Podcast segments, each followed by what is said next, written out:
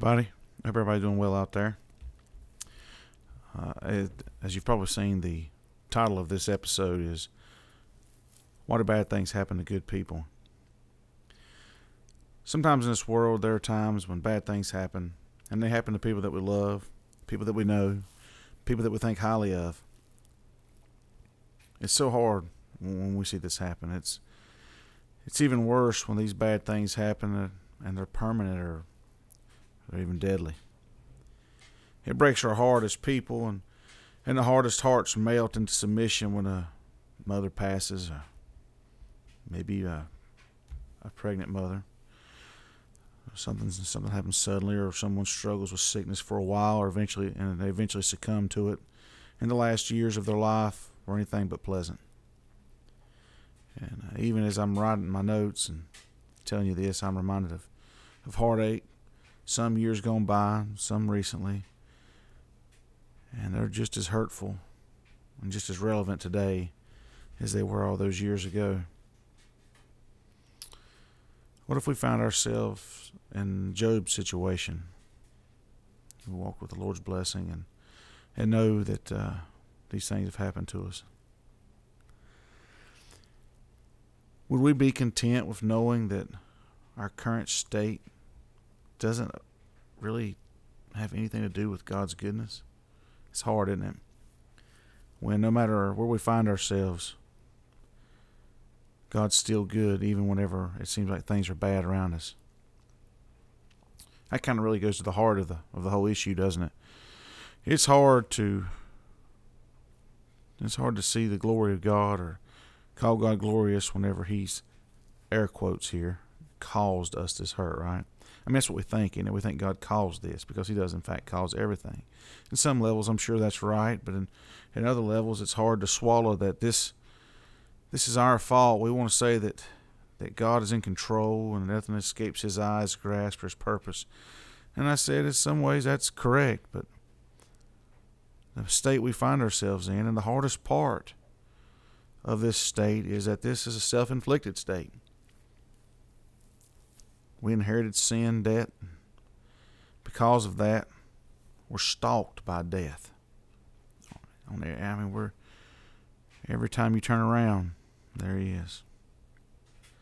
And it seems like it's disappointing. It seems like it's depressing. It there's a lot of there's a lot of it that there's a lot of it that's really overwhelming if you spend too much time thinking about it. And as I said before, uh, we think about ourselves as being good. It's it's really a cliche to say this next part, but it but it is it is what it is. We see in in Mark ten and eighteen where Jesus says nobody's good but God, and talking to the rich young ruler, of course. There we see in Romans three ten where Paul would say none's good, no, not one. And we know that that only God is good, and that man.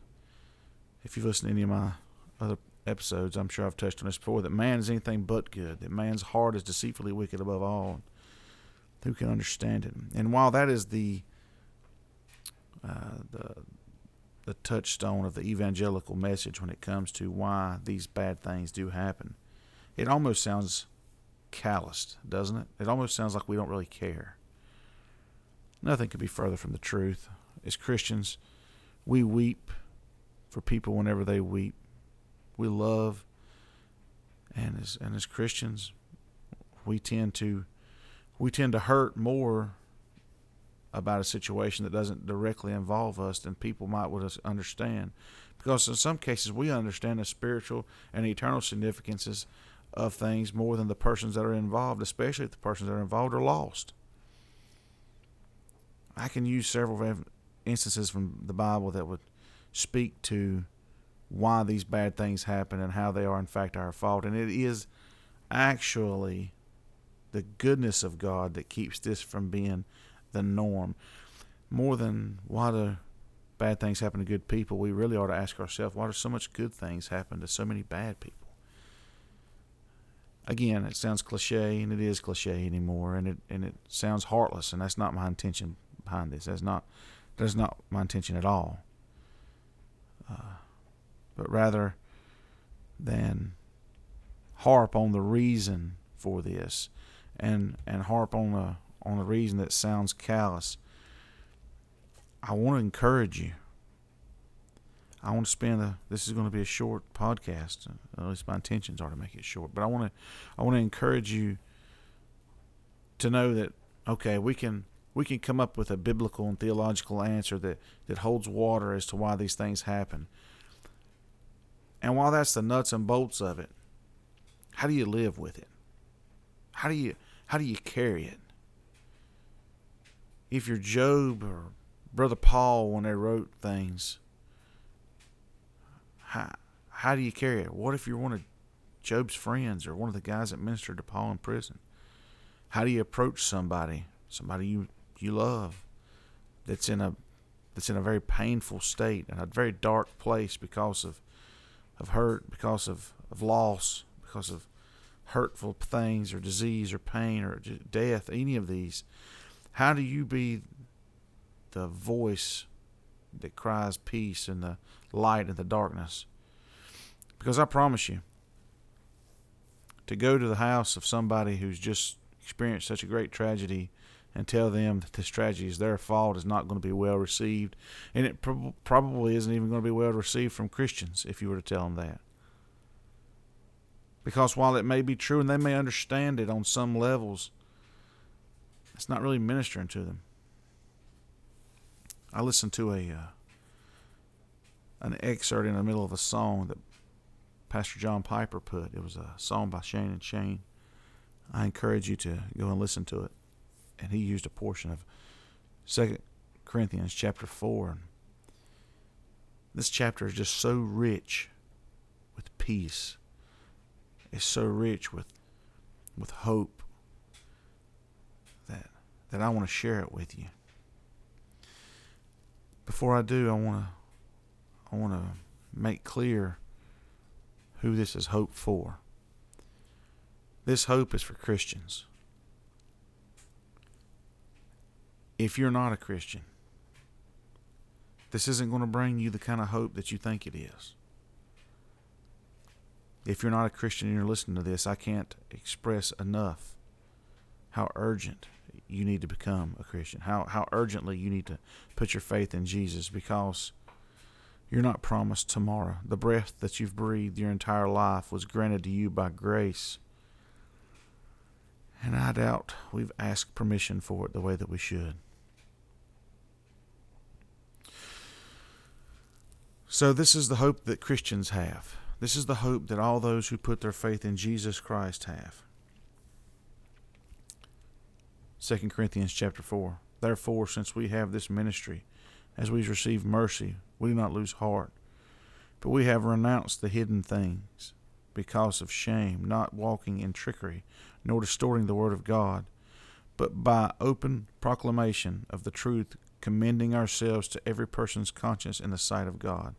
And even in our gospel is veiled, it is veiled to those who are perishing, in whose case the God of this world has blinded the eyes of the unbelieving, so that they will not see the light of the gospel of the glory of Christ, who is the image of God. For we do not preach ourselves, but Christ Jesus as Lord, and ourselves as bondservants. On account of Jesus, for God said, Light shall shine out of the darkness, and the one who has shone in our hearts to give to give the light of the knowledge of the glory of God in the face of Christ. But we have this treasure in earthen vessels, so that the extraordinary greatness of the power will be of God and not from ourselves. We are afflicted in every way, but we're not crushed, perplexed, but not despairing, persecuted, but not abandoned, struck down, but not destroyed, always carrying around in the body the dying of Jesus, so that the life of Jesus may also be revealed in our body. For we who live are constantly being handed over to death because of Jesus, so that the life of Jesus may also be revealed in our mortal flesh. So death works in us, but life in you. But having the same spirit of faith, according to what is written, I believed, therefore I spoke. We also believe, therefore we also speak knowing that he who raised the, the Lord Jesus will also raise us with Jesus and will present us with you for all things are for your sakes, so that the grace, having spread to more and more people, will cause the thanksgiving to overflow to the glory of God. Therefore, we do not lose heart. But though our outer person is decaying, yet our inner person is being renewed day by day. For our momentary light affliction is producing for us an eternal weight of glory far beyond all comparison. While we look not at the things which are seen, but at the things which are not seen. For the things which are seen are temporal, but the things which are not seen are eternal. It's so important that we realize that if we weigh out the situations that we find ourselves in, or the, the hurt, the downtrodden, the sick, the dying, those who've lost, those who've buried, we weigh those things out by the eternal weight of glory that will be revealed in us. That doesn't mean that we downplay the hurt. That doesn't mean that we, we diminish in any respect the things that have gone on that hurt us or that drag us down or depress us or keep us sick. No, no, but rather it's, it's almost the opposite. The only way that we can quantify it is to say that this is so bad that it's going to take it's going to take the revelation of glory in eternity with Jesus to make this worth it.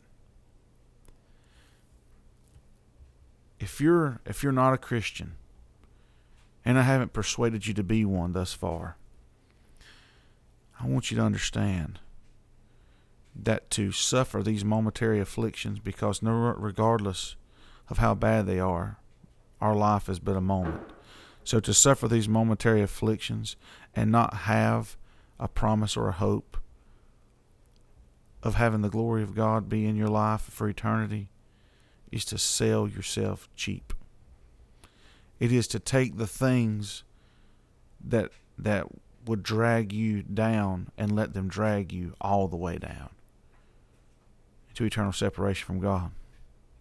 That's, that's not what I want. That's not what anybody wants rather than rather than take these afflictions that are so bad and have them become something that becomes an anchor around your neck. Let them become something that puts you on your knees so that God can carry you. I too know what it's like to have great loss in my life. I've seen those around me with it. Most people, if you live long enough, will experience some, some amount of great loss. And I know that it's impossible. Impossible to carry that. And that's okay. Because we have a God who has said, Please cast your cares upon me and take up my burden, for it is easy and it is light. He cares for you. He desires you to cast your cares on him, these things that, that you can't carry on your own. He desires that load and that you to carry his. And whenever we put our faith in Him, it's all going to be worth it, church. It's all going to be worth it. If you've suffered great loss and it's taken you to a dark place, and the last thing on your mind is prayer, and the last thing on your mind is to see the glory of God revealed in your life, I promise you it's the first thing you need. If you want to email me, I'll pray for you. I pray for you as pointedly as you allow me to. Put in the subject line of the email uh, something urgent that I would catch. JF Jones 1105 at gmail.com. That is JFJONES 1105 at gmail.com. Prayer is the most powerful weapon in my arsenal and any Christian's arsenal. To say I'm praying for you is not a cop out. That's to say that we're going to levy the powers of heaven in your favor. We'll do everything. That's that's that's really all I can do. I would try to encourage you to reach out to loved ones that you have. To call somebody if you know somebody who's going through a, a time and this isn't you. To call somebody and just tell them that you love them. It doesn't take much. It would be bad to have go through what Job went through. Remember, he had friends that came. Never underestimate that. Please, please put your faith in Christ, and He'll never disappoint you. I want to end with a short prayer, and I want to thank you for listening.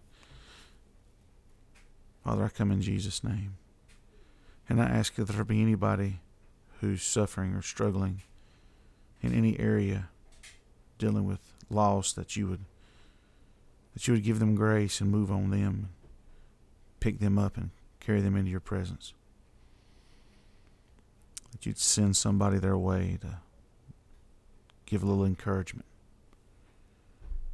God, I thank you for your for your grace. I thank you for your your blessings. I know that you bless and you're worthy of praise when you bless and you're worthy of praise whenever you're taking away. We'll be sure to give you all the praise and the glory and the honor for you alone are worthy. It's in Jesus' name I pray. Amen. A little bit different topic today, fellas. But this talk's real. And I'm Big John. We appreciate you.